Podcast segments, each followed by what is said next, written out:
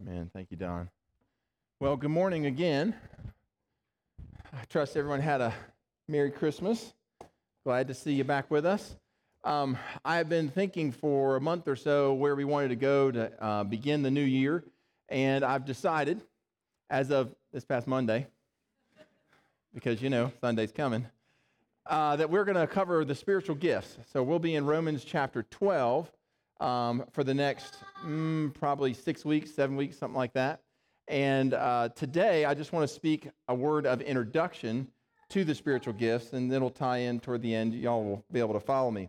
Um, today's topic, though, is about defining success. Defining success. What would be the measure of success for your life? How would you define a successful, happily lived life? The world has its idea of what your goal in life should be. That is to use your gifts, to use your talents, to use your abilities to advance ourselves. That's how the world views success.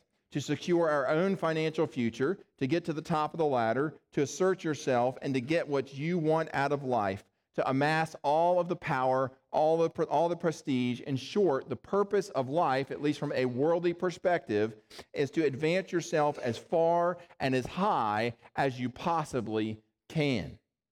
And if you've got to step on somebody to do it, that's okay because they'd step on you right back if they had the opportunity, right? And so that's how the world defines success as power, as achievement, as advancing yourself. Now, the question for us as Christians, as Bible believing Christians, is what is the biblical perspective of success? In other words, what is God's view of success? How would God define success? Now, it's interesting when you look at the scriptures that some of the disciples of Jesus actually shared this view, this worldly view of success, uh, with the world. That it was power, it was achievement, it was advancing yourself. And there's evidence of that uh, in Matthew chapter 20. So if you have your scriptures, you can uh, Bibles, you can flip over there with me. Matthew chapter 20. Uh, we're going to be reading verses 20 through 21, and then 24 through 28. And so we see the disciples sharing the world's view of success, and then Jesus coming in behind that and saying, "Hey, look, let's really let's rethink this here. So let's stand and read together from God's word as we do each week, Matthew chapter 20, beginning at verse 21. Here we go. Then the mother, the sons of Zebedee, came up to him with her sons, and kneeling before him, she asked him for something. And he said to her, What do you want? She said to him, Say that these two sons of mine are to sit, one at your right hand and one at your left, in your kingdom. Verse 24. And when they ten heard it, they were indignant at the two brothers. But Jesus called them to him and said, You know that the rulers of the Gentiles lord it over them, and their great ones exercise authority over them. It shall not be so among you. But whoever would be great among you must be your servant, and whoever would be first among you must be your slave. Even as the Son of Man came not to be served, but to serve and to give his life as a ransom for many. You may be seated. Thank you so much. All right, let's kind of walk through these scriptures together and see how, first of all, the disciples see success, and then the flip side of that, how Jesus defines it or redefines it. Um, let's start at verse 20. So the mom of two of the disciples comes to Jesus with a request. She says, verse 20, and the mother of the sons of Zebedee, that would be James and John, two of the disciples of Jesus, came up to Jesus with her two sons, and here is her vain request, beginning at verse 21, it says, Say or declare that these two sons of mine are to sit, one at your right hand and one at your left, when you set up your kingdom. Now, what is she asking for? What is she wanting Jesus to do for her sons? Well, she wants to make sure that her boys, when Jesus becomes a king, get primary, the primary spots in his kingdom, one at his right hand and one at his left hand. In other words, she wants one of her sons to be the Secretary of State and one of her sons to be the Vice President. She wants them to have first dibs at the top spots, right? That's what she's asking for. And uh, so this Jewish mama had a perspective of success that we would say resembles the world's perspective of success. Um, that is to say, her definition had, had as its goal power and achievement and advancing oneself. In other words, she had a worldly view of success, and she was not embarrassed um, about doing all that she could to try and advance her own boys, right? She walked right up to Jesus and just flat asked him for this. Now, the other disciples, upon hearing this, they got mad. They were upset about this. Look at verse 24.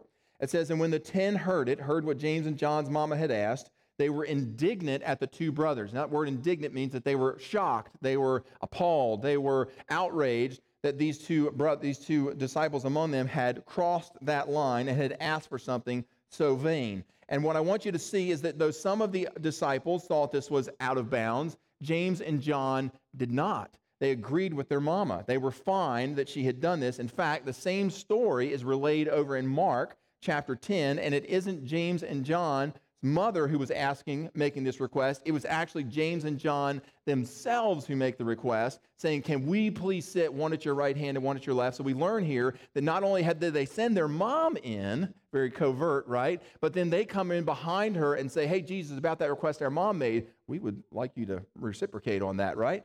And so it was a so my point is that James and John were two of Jesus' top disciples, and even two of Jesus' top disciples shared a view of success with the world. It was a view built on winning, it was a view built on achieving, and is getting as far and as high up the ladder as you can. But again, the question that we asked earlier was is this view the view of the Bible? Is this view of success how God would define it? Uh, Jesus tells us, look at verse 25. He responds to this request by saying, verse 25, Jesus called to them, called them to him and said, you know that the rulers of the Gentiles lord it over them, and their great ones, or high officials, exercise authority over them. In other words, greatness in the world's eyes involves power, it involves clout, it involves achievement. And in the world's eyes, the more people that you have serving you, then hey, the more successful you are. Right? That's how the world measures success. If you got a whole bunch of people serving you, then you must be very successful. And Jesus says, no, that's not the case. Verse 26 he says, It shall not be so among you. That is not how I want you living. He says, Instead, whoever would be great among you must be your servant. And then verse 27 And whoever would be first among you must become your slave. So Jesus says, the person who's going to be first, the person who's going to be greatest, the person who's going to be successful is the one who serves the most. Verse 28 Even as with the Son of Man uh, came not to be served, I didn't come here to minister, others to minister to me, but rather I came to serve and to give my life as a ransom for many. Jesus is saying that greatness in God's sight involves servanthood, it involves humility of mind and putting the needs of others ahead of our own and using our gifts and our talents and our abilities to encourage and promote the success of others, not simply to promote ourselves, that's how God views or defines success. In short, in God's eyes, the more people that we have, or the more people that we serve, the greater that we are. And the Word of God teaches us that this is the purpose of life, that if we want to have a successful life, if we want to have a joy filled life, the way we accomplish that is by serving the most people that we possibly can. Um, so we must use our gifts, use our talents, use our education, all to advance the glory of God and to serve others. And Jesus said just earlier in this same chapter, Matthew chapter 20, verse 16, he said, So the first will be, or so, so the first will be last, and the last first. Okay, well, that is our treatment of this topic today that serving in the kingdom of God is how we become successful in this life. That's what being, being a servant is what success looks like. And so that brings us to the point in the sermon that we ask our question. It's the most important question, the question we ask every week around here, right? Y'all know what it is. It's coming. What difference? That's right, Aaron. Good job. What difference does this make to our life? You say, Gordon, I appreciate what you're saying, um, but that makes really great Bible talk. I mean, I live in this place called the real world, and uh, if I was to go out and serve everybody uh, everywhere that I went, I'd be broke by Friday, right? I'd be left on the side of the road for dead. People would just run me over if I lived like this. So Jesus could not possibly have been serious when he said we were supposed to live this way so, what difference does any of this make to me? Well, it's a really great question. Let's see if we can answer that. First of all, Jesus is serious. In fact, he demonstrated this kind of servanthood by laying down his life for you and me. And if you're here today and you've never entered into a real and personal relationship with Jesus Christ for the forgiveness of your sins, friends, I can't think of a better way for you to start the new year than to put your faith and your trust in the work that Jesus did on the cross to be the, uh, the, the, the price that was paid for your sins and to enter into that relationship with Him, something for you to think about. But about this issue of serving others, I've got three reasons why that I want you to consider why we should live this way, why we should serve others um, in 2020. um, despite the dog eat dog world that we live in. The first reason that we should serve others, number one, is the sovereignty of God. The sovereignty of God. The sovereignty of God means that God is in control of all things. And that's um, and that, that what that means is that God can advance me, God can move me on up the ladder, even while I'm helping other people succeed. That God can advance me forward or God can promote me, God can bring success into my life, even while I'm serving other people, even while I'm helping other people out. Because God is big enough to do that. He is in control. And furthermore, if God needs me further up the ladder, if God needs to promote me, God can, by his sovereign hand, accomplish that. He doesn't even need you and me to help him do it. He can just see to it that it happens because he's in control. Now, this should take a lot of pressure off.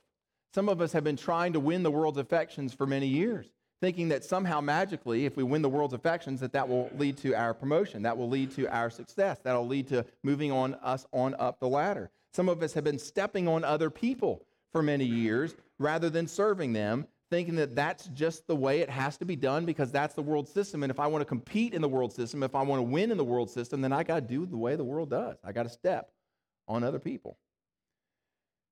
Well, friends, I got news for you God is sovereign, God is in control.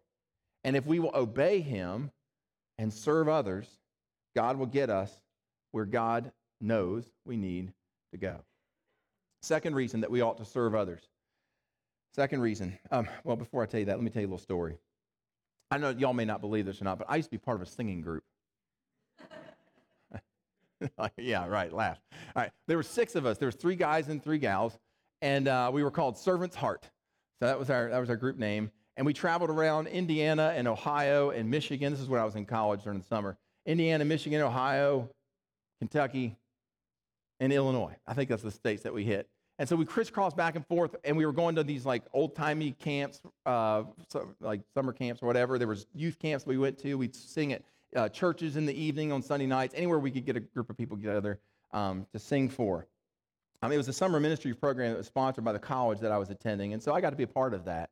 But before I got to be part of that, I had to go through tryouts. And I had been knowing that these tryouts were coming and they had to plan a song. And so I had to sing, come and sing my song, audition, if you would. I had to come and sing my song. But I had zero singing uh, ability, zero singing uh, uh, experience eh, or musical experience. I couldn't tell an E flat from an, a C sharp to save my life, right? So I didn't know how to read music or anything. Well, one of the things that they did in this audition was you had to sight read a piece of music and you had to sing it. And I mean, I just butchered this thing. It sounded horrible. It sounded awful. Um, but I made my way through it, and, and, and, I thought, well, you know, if they, if they want me to sing with them, they, they must be uh, really hurting for some folks. But in any case, I, I, got through the audition, and my, my, interview portion went really well. I thought, you know, I did really good there. Um, and I thought, you know, maybe, maybe, just maybe, there's a chance that I might make this team. Well, the day came out that all the notices were going out to all the people who had auditioned.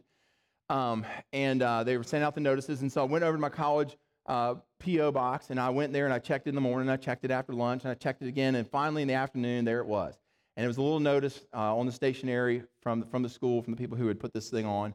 And, um, and, I, and, I read, and, the, and the notice read Dear Mr. Griffin, thank you for your recent audition and interest in the summer ministry program. We regret to inform you that you have not been selected for the summer ministry program, and my heart just sank.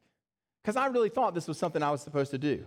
I really felt like the Lord had put this out there as an opportunity. I thought I'd do really well with it, and I was excited about that opportunity. Uh, I was in a really low place. My, one of my buddies, uh, who had also tried out, he, he got accepted. He was in it. And so he comes to me, he's like, hey, man, I got in, I got in. Which group are you in? I'm sorry, man, I didn't get into a group. And so I'm just in a really low place. Well, I thought, okay, God, I thought this was something that you wanted me to do. Um, I thought that you wanted me to go be a part of this, um, but apparently not. So a couple days went by, and uh, I went by my college P.O. box, and I looked in there, and there's a piece of mail, and it's on the same stationery as what I had gotten from you know the denial notice a couple days ago. And I opened it up, and it read, "Dear Mr. Griffin, we thank you for your recent audition and interest in the summer ministry program. We have had an opening on one of our teams as first alternate. There was probably only one alternate, but anyhow, I was that one." And I was thrilled to be that one. You have been selected or invited to be part of the Northern Ministry team. Please let us know as soon as possible. Apparently, one of the other students had decided uh, that they didn't want to participate, that they were going to drop out. Why? Because God is in control. God is sovereign. So keep working hard, giving your best each day. Show up for the auditions. Do your part. But if there's somewhere God needs you to get, friends, God will get you there because God is sovereign. He's in control. Number two, second reason why we should serve others is because God is omniscient. That means He knows everything. That means that He knows whether or not sending you on up the ladder will be a healthy thing for you.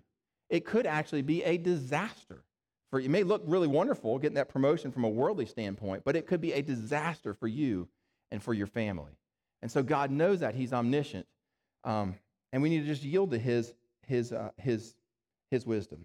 But wherever you're at on the ladder, you and I are to use our position to serve others. That much is very clear. And number three, and finally, why should we serve others? Why should we live like this? Because God has gifted each of us for service. He has imparted a gift into each and every one of us to serve. This is what Paul was talking about in Romans chapter 12. He writes these words. He says, verse 1 to present your bodies as living sacrifices. And then he goes on to talk about the different spiritual gifts that God has given, imparted to each of us. He says to present our bodies as living sacrifices. And then he says, verse 3 For by the grace given to me, I say to every one among you, not to think of himself more highly than he ought. In other words, don't let your gifts go to your head. Just because things are going well and you're using your gifts, don't let that bloat your self image, but to think with sober judgment, each according to the measure of faith that God has assigned. In other words, whatever talents that you've got, whatever gifts that you've got, God dealt those to you with his sovereign hand. God gave you those gifts and made you, you the, the unique person that you are. You didn't come up with them, you didn't create them, you didn't gift those gifts to you. They were God given. That's what spiritual gifts are. God did not equip you in order for you to go out and promote yourself. God gave you gifts in order for you to work as part of a body. And when you're working as part of a body, that means you're working to meet the needs of the body, not just to promote and meet the needs of your own self. Watch, and watch what he says in verse 4. He says, For as in one body we have many members, and the members do not have the same function but they instead work together trying to meet the needs of the other part. In other words, my kidneys are working to try and meet the needs of my heart, and my heart is working to try and meet the needs of my cells, and my gallbladder and my spleen and all the other organs in my body are working to try and meet the needs to keep my body functioning and healthy. In other words, the parts aren't out to exalt themselves. The liver is not out to exalt the liver. Instead, the liver is out to promote the good of the whole, of the whole body. And in the same way, verse 5 says, so we, though many, different parts with many different talents, so we are one body in Christ and individually members one to another.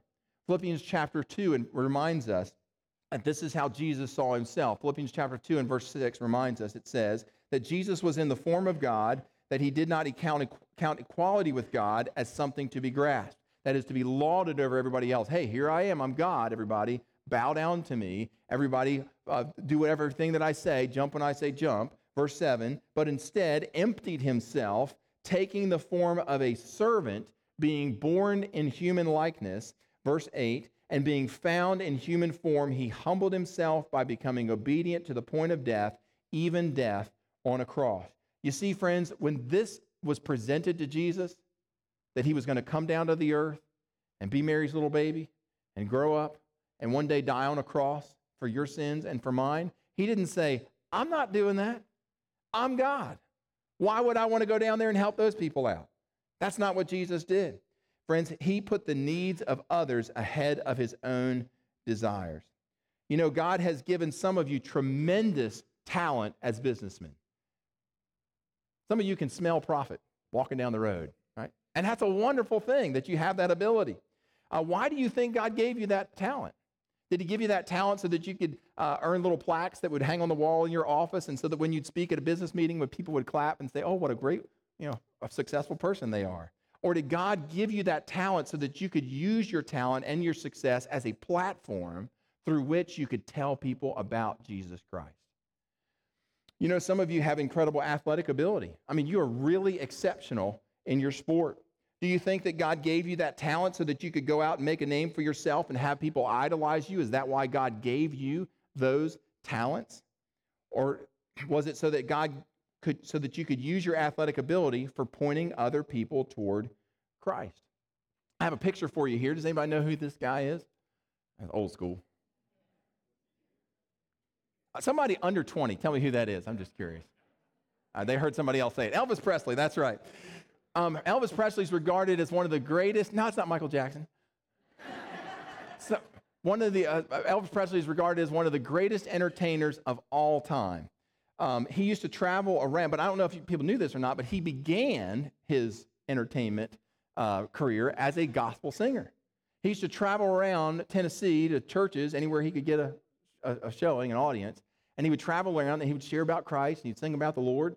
Um, and that's how he got his start. But somewhere along the way, Elvis Presley took the talents that God had given him and he used them to promote Elvis Presley rather than the Lord Jesus Christ. You know, there are some of us here who have been given great, you can go ahead and take Elvis off the screen. There are some of us here who have been given great abilities as public speakers. Did God give you that ability so that you could advance yourself? There are some of us here who have been given sharp minds and a strong intellect. Are you going to use that intellect to make a name for yourself, or are you going to use it for the glory of God to make a name for the one whose name is greater than all? There are some of us here who have been given high positions, positions of authority in politics, positions of authority administratively in large corporations. Why do you think God gave you that? So that you could get all the accolades and, and enjoy all the prestige, or to be used as a platform to lift up Jesus Christ? You say, Gordon, I hear what you're saying, but I just don't agree. I worked really hard. Right? I busted my tail. I, I, I paid my dues. I put in my time. I earned my success. Well, let me ask you something. While you were out there earning your success, who kept your heart beating? Think about that. Who kept your heart beating? While you were out there earning your success, and at some point along the way, some things started to crumble, and disaster was on the horizon, and somehow the sovereign hand of God stepped in and kept that disaster from being as severe as it could have been, keeping you from losing everything. Those of you who have been through stuff like that, you know what I'm talking about. Friends, it hasn't been all you. God in his sovereign hand has been there through it all. Friends, God gave us the talents that we have, not so that you can make a name for yourself, but so that we can glorify Him through serving others. Well, let's summarize. Jesus has taught us to serve others. And He said, In this we will be fulfilled and we will have a successful life. And even though it's a dog eat dog world out there, we know that we can serve others and still advance and prosper because we know that God is in control, that God can get us where we need to go. And because, number two, that God knows what's best for us. If there's something that we're missing out on, it's probably because it's best for us to miss out on that. And number three, we can serve others confidently because God has equipped us for the task. He has given each and every one of us special gifts to accomplish what's in front of us. Friends, my hope is in 2020, it is a banner year for service at Hebron Christian Church. My hope is for 2020 that it is a banner year, a joy filled year in your heart as we yield our lives to Jesus Christ. Let's bow our heads together. Most gracious Heavenly Father, we thank you for uh, the example of your own life, um, how, Lord Jesus, you came down here to this earth, you surrendered uh, your rights to glory, you surrendered your rights to, um, to be God and to all that goes with that, the accolades, uh, our worship. And Lord, you gave, you became a humble servant. You took on the form of a man. You gave your life so that we could spend eternity with you. And so, Lord, may we reciprocate that same kind of self-sacrifice, that, came, that same kind of self, that same kind of service in our marriages, how we relate to our coworkers, how we relate to uh, people that we people that we run into on a daily basis. May they look at us, Lord, and say that we're known because of our service not for our prestige. Jesus, take the loaves and the fishes that you've given to each of us, break them, multiply them. We pray in the coming year. We pray all these things in Christ's holy name. Amen.